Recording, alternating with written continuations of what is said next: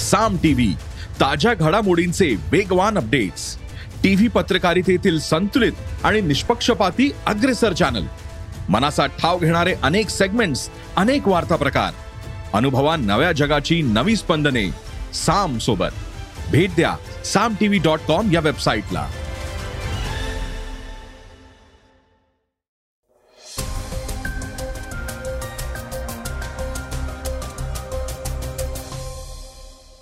नमस्कार मी सुधीर इंगळगी. सकाळच्या पॉडकास्टमध्ये आपलं स्वागत आहे. आज पॉडकास्टमध्ये ऐकूयात टाटा समूहाचे माजी अध्यक्ष सायरस मिस्त्री यांच्या कार अपघातानंतर एअरबॅगचा मुद्दा ऐरणीवर आलाय. त्यासंबंधीची विस्तृत माहिती आपण आजच्या पॉडकास्टमधून घेणार आहोत. आज चर्चेतील बातमीमध्ये भाजपचे प्रदेशाध्यक्ष चंद्रशेखर बावनकुळे यांनी राष्ट्रवादीवर सडकून टीका केली आहे ते काय म्हणालेत? हे आपण ऐकणार आहोत. याशिवाय केंद्रीय मंत्री नितीन गडकरी यांनी आलिशान महागड्या गाड्यांची निर्यात करणाऱ्यांना काही परखड प्रश्न विचारलेत. ते काय आहेत हेही जाणून घेणार आहोत. चला तर मग सुरुवात करूयात आजच्या पॉडकास्टला पुण्याच्या गणेशोत्सवाशी संबंधित एका महत्त्वाच्या बातमीनं. पुण्यातील गणेशोत्सवातील विसर्जन मिरवणुकीवरून पुण्यातील काही गणेश मंडळांनी कोर्टात एक याचिका दाखल केली होती. ही याचिका उच्च न्यायालयानं आता फेटाळली आहे. त्यामुळं गणेश मंडळांना मोठा धक्का बसल्याचं बोललं जात आहे यामुळं पुन्हा एकदा नव्या वादाला तोंड फुटण्याची शक्यता निर्माण झाली आहे. पुण्यातील गणेश विसर्जन मिरवणुकीचा वाद काही दिवसापूर्वी कोर्टात गेला होता. विसर्जन मिरवणुकीच्या वेळी आधी मानाचे पाच गणपती जातील त्यानंतर लहान गणपती मंडळे जाणार हे बंधन का असा सवाल गणेश मंडळांकडून करण्यात आला होता. या संदर्भातील याचिका दाखल करण्यात आली होती. पण ऐन गणेशोत्सवाच्या काळात हा निर्णय देता येणार नाही असं म्हणत याचिका फेटाळण्यात आली आहे. काय आहे हा वाद आपण जाणून घेऊयात. पुण्यात मानाचे पाच गणपती आहेत. विसर्जनाच्या वेळी मानाच्या पाच गणपतींना मिरवणुकीत पहिला मान असतो. तर इतर मंडळांना त्यानंतरचा मान मिळतो. त्यामुळं विसर्जनासाठी लहान गणपती मंडळ मागे का? मानाच्या गणपतीच्या अगोदर इतर मंडळांना विसर्जन करण्याची परवानगी का नाही असा सवाल मंडळांकडून करण्यात येत होता. मानाच्या गणपती मंडळांकडून इतर मंडळांना कमीपणाची वागणूक देण्यात येत असल्याचा आरोप केला जात होता. त्यानंतर हा वाद उच्च न्यायालयात गेलाय. मंडळांकडून शैलेश बढाई आणि असीम असोदे यांच्यामार्फत हायकोर्टात याचिका दाखल केली गेली होती. केंद्रीय वाहतूक मंत्री नितीन गडकरी यांच्याबाबत एक महत्वाची बातमी आता आपण ऐकणार आहोत. टाटा समूहाचे माजी अध्यक्ष सायरस मिस्त्री यांच्या कार अपघातानंतर एअरबॅगचा मुद्दा ऐरणीवर आलाय. त्यानुसार केंद्रीय वाहतूक मंत्री नितीन गडकरी यांनी कार निर्मात्या कंपन्यांना काही महत्त्वाचे प्रश्न केलेत. त्यांनी म्हटलंय की एकाच कंपनीच्या निर्यात होणाऱ्या कार्सना सहा एअरबॅग्स तर देशांतर्गत कार्सना चार एअरबॅग्स असं का? कंपन्यांसाठी गरिबांचे प्राण वाचवणं महत्वाचं नाही का? एका पत्रकार परिषदेमध्ये गडकरी यांनी हे सवाल केलेत. त्यांनी म्हटलंय की इकॉनॉमी कारच्या निर्मात्यांनी केलेले युक्तिवाद म्हणजे एअरबॅगची संख्या वाढवली तर वाहनांच्या किमतीवर लक्षणीय परिणाम होईल असा आहे. कारमधील एका एअरबॅगची किंमत नऊशे रुपयांपर्यंत कमी असू शकते. दरम्यान कार्समध्ये सहा एअरबॅग्स अनिवार्य करण्याची प्रक्रिया आधीच सुरू असल्याचंही यावेळी गडकरी यांनी सांगितलंय. सायरस मिस्त्री यांच्या अपघाती निधनावर बोलताना गडकरी म्हणाले अहमदाबाद मुंबई हायवेवरील ट्रॅफिकचं प्रमाण खूप जास्त आहे. त्यामुळं हा हायवे खूपच धोकादायक बनलाय.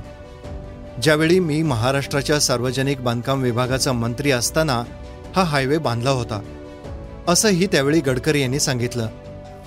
भारतात जगातील दुसऱ्या क्रमांकाचं रस्त्यांचं नेटवर्क असूनही अजूनही बरंच काम करायचंय. दरवर्षी भारतात पाच लाख अपघात होतात आणि दीड लाख रस्ते अपघातात मृत्यू होतात. यापैकी पासष्ट टक्के मृत्यू हे अठरा ते चौतीस वयोगटातील लोकांचे आहेत. सन दोन हजार चोवीसच्या अखेरीस देशातील रस्ते अपघातांची संख्या निम्म्यानं कमी करण्याची आपली इच्छा आहे. या उद्दिष्टाच्या दिशेनं काम सुरू झालेलं आहे. रस्ते सुरक्षेच्या आंतरराष्ट्रीय प्रणालींचं पालन करताना कोणतीही तडजोड केली जाणार नाही असं मत गडकरी यांनी व्यक्त केलंय. सायरस मिस्त्री यांच्या शवविच्छेदनाचा अहवाल समोर आलाय. त्याविषयीची माहिती आपण आता ऐकणार आहोत.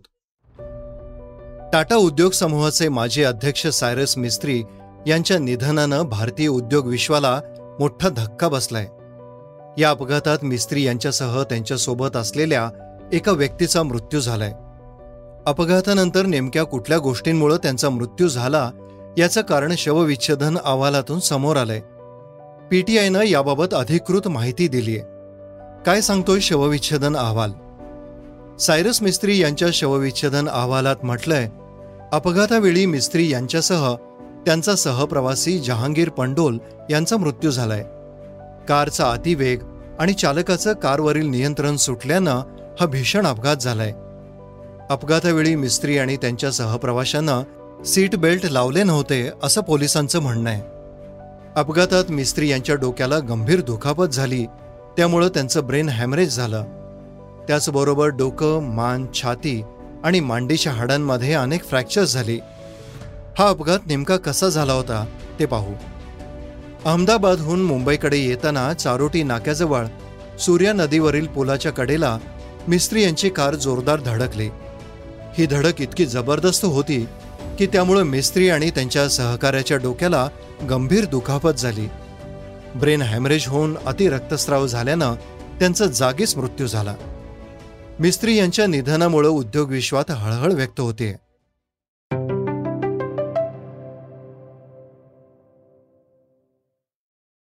आता आपण ऐकणार आहोत आजच्या वेगवान घडामोडी. कोरोना प्रतिबंधक लसीकरण सध्या देशात वेगानं सुरू आहे. लसीच्या पहिल्या दोन मात्रांसह बूस्टर डोसही सध्या देशात दिला जातोय.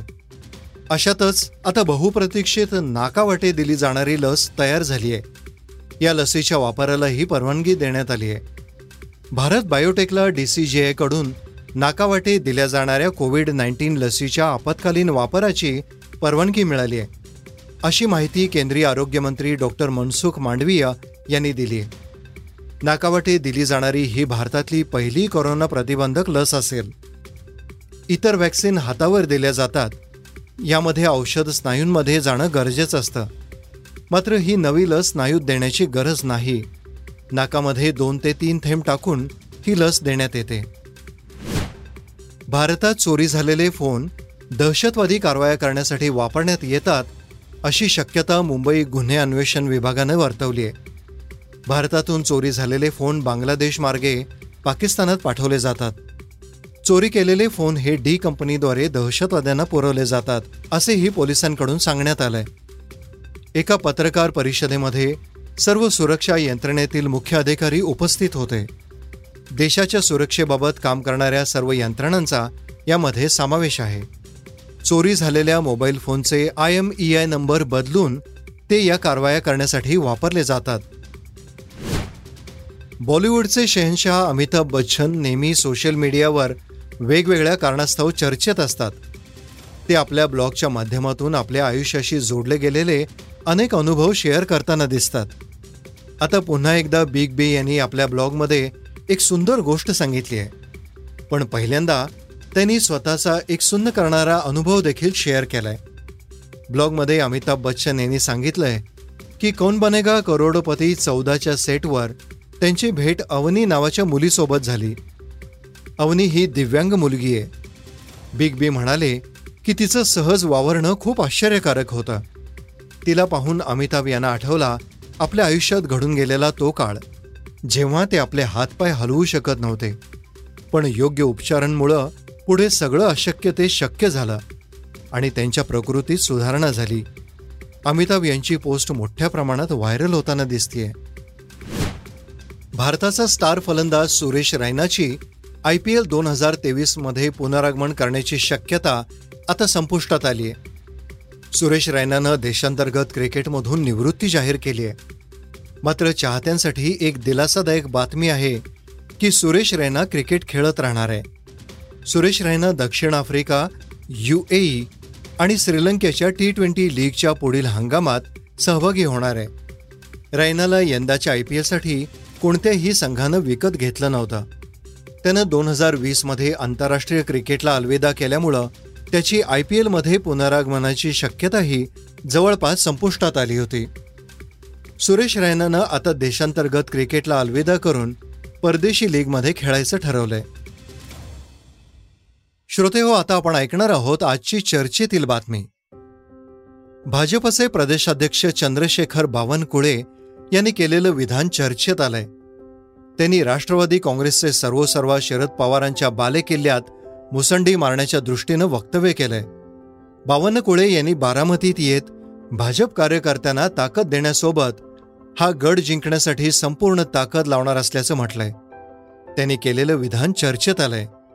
बावनकुळे म्हणाले नाही देशामध्ये अनेक गड उद्ध्वस्त झाले आहेत.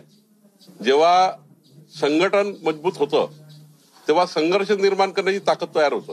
आणि जेव्हा संघर्ष निर्माण करण्याची ताकद तयार होतं तेव्हा चांगले चांगले गड उद्ध्वस्त होतात. हा देशाचा इतिहास आहे. त्यामुळे कुणाचा गड राहत नाही कुणाचं वर्चस्व राहत नाही. वेळेनुसार ते बदलत असतं. आम्ही ठरवलं आहे की आमची ताकद एवढी वाढवायची. आणि आमच्या भरोशावर शिवसेना भाजप युतीने एकदा पुन्हा चांगलं प्रदर्शन करायचं आणि ही सीट निवडून आणायची. शरद पवार यांच्या नेतृत्वाखाली विरोधी पक्षांची मोठ बांधली जाते का असं विचारलं असता पवार यांचा तो अधिकार आहे. प्रत्येकाला आपले संघटन वाढवण्याचा अधिकार असतो. राज्यात राष्ट्रवादीचा इतिहास पाहिला तर आठ जागांच्या वर हा पक्ष गेलेला नाहीये. दुसरीकडं पंतप्रधान नरेंद्र मोदी हे विश्वगुरू म्हणून ओळखले जातात. विरोधकांकडे फक्त राजकीय व्हिजन आहे. त्यातून त्यांनी आपापली दुकानं चालवायची आहेत. मोदी देशासाठी काम करतायत. जो राष्ट्रासाठी काम करतो त्यांच्या मग जनता उभी राहते असंही बावनकुळे यावेळी म्हणालेत. श्रोते हो हे होतं सकाळचं पॉडकास्ट. उद्या पुन्हा भेटूयात. धन्यवाद. रिसर्च आणि स्क्रिप्ट युगंधर ताजणे. वाचा बघा आणि आता ऐका आणखी बातम्या. ई सकाळ डॉट कॉम वर. तुम्ही हा पॉडकास्ट ई सकाळच्या वेबसाईट आणि ऍप वर सुद्धा ऐकू शकता. विसरू नका या पॉडकास्टला आपल्या आवडीच्या पॉडकास्ट ऍप वर सबस्क्राईब किंवा फॉलो करायला.